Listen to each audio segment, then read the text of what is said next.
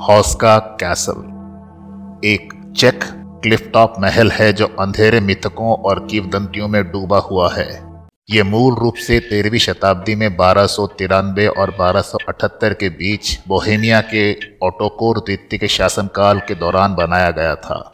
महल, जो प्रारंभिक गौथिक शैली में बनाया गया था, प्राग के उत्तर में चेक ग्रामीण इलाकों में एक खड़ी चट्टान के शीर्ष पर लगभग एक घंटे की दूरी पर स्थित है।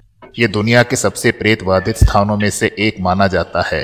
पहली नज़र में महल काफ़ी सामान्य लगता है, लेकिन करीब से देखने पर कुछ अजीब विशेषताएँ दिखाई देती हैं। सबसे पहले, महल की कई खिड़कियाँ वास्तव में नकली हैं।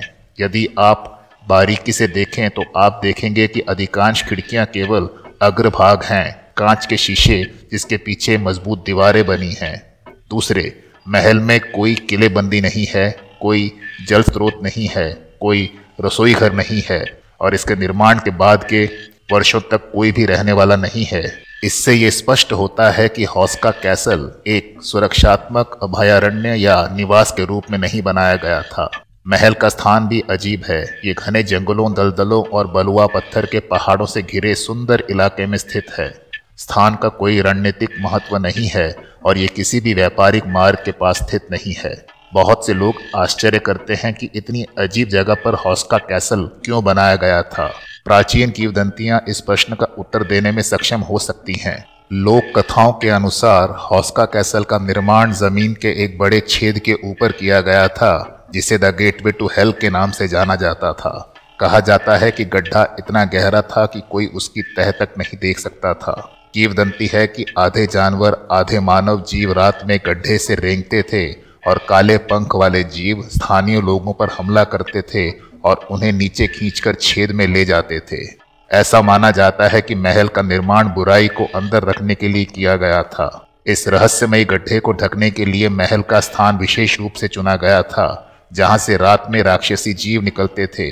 महल के चैपल को विशेष रूप से सीधे अथाह गड्ढे के ऊपर बनाया गया था, ताकि बुराई को सील किया जा सके और राक्षसी प्राणियों को हमारी दुनिया में प्रवेश करने से रोका जा सके। लेकिन आज भी गड्ढे को सील किए जाने के 700 साल बाद भी आगंतुक अभी भी रात में निचली मंजिलों से जीवों की खरोंच को सुनने का दावा करते हैं, जो सतह पर अपना रास्ता बनाने की कोशिश कर रहे हैं। दूसरों का दावा है कि भारी फर्श के नीचे से चीख पुकार की आवाज़ सुनाई दे रही है। जब महल का निर्माण शुरू हुआ, ऐसा कहा जाता है कि गाँव के सभी कैदी, जिन्हें मौत की सजा सुनाई गई थी, उन्हें क्षमा की पेशकश की गई थी। अगर वे रस्सी से अथाह गड्ढे में उतरने के लिए सहमत हुए और फिर उन्होंने जो देखा उसे वापस रिपोर्ट करने के लिए, पहले आदमी को बाँध दिया गया और छेद में उतारा गया और अंधेरे में गायब होने के कुछ सेकंड बाद वो डरावने दृश्य से चिल्लाने लगा। उसने वापस ऊपर खींचने के लिए विनती की, जब कैदी, जो एक जवान आदमी था, को सतह पर वापस खींच दिया गया तो उसने देखा जैसे वो तीस साल की उम्र में कुछ ही सेकंड में गड्ढे में था। उसके बाल सफ़ेद हो गए थे और वो बहुत झुर्रीदार हो गया था। वो अभी भी चिल्ला रहा था जब उन्होंने उसे सतह पर खींच लिया।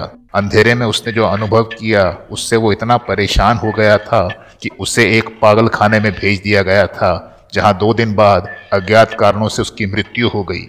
कीवदंतियों के अनुसार सतह पर अपना रास्ता बनाने की कोशिश कर रहे पंखों वाले जीवों की खरोंच अभी भी सुनी जा सकती है। महल के खाली हॉल में प्रेत चलते हुए देखे गए हैं और नाजियों ने विशेष रूप से नरक की शक्तियों का उपयोग करने के लिए हौसका कैसल को चुना है, खुद के लिए। कई अपसामान्य टेलीविज़न शो ने हौसका कैसल का दौरा किया और निष्कर्ष निकाला कि ये वास्तव में प्रेत बाधित है। याद रहे हौसका कैसल।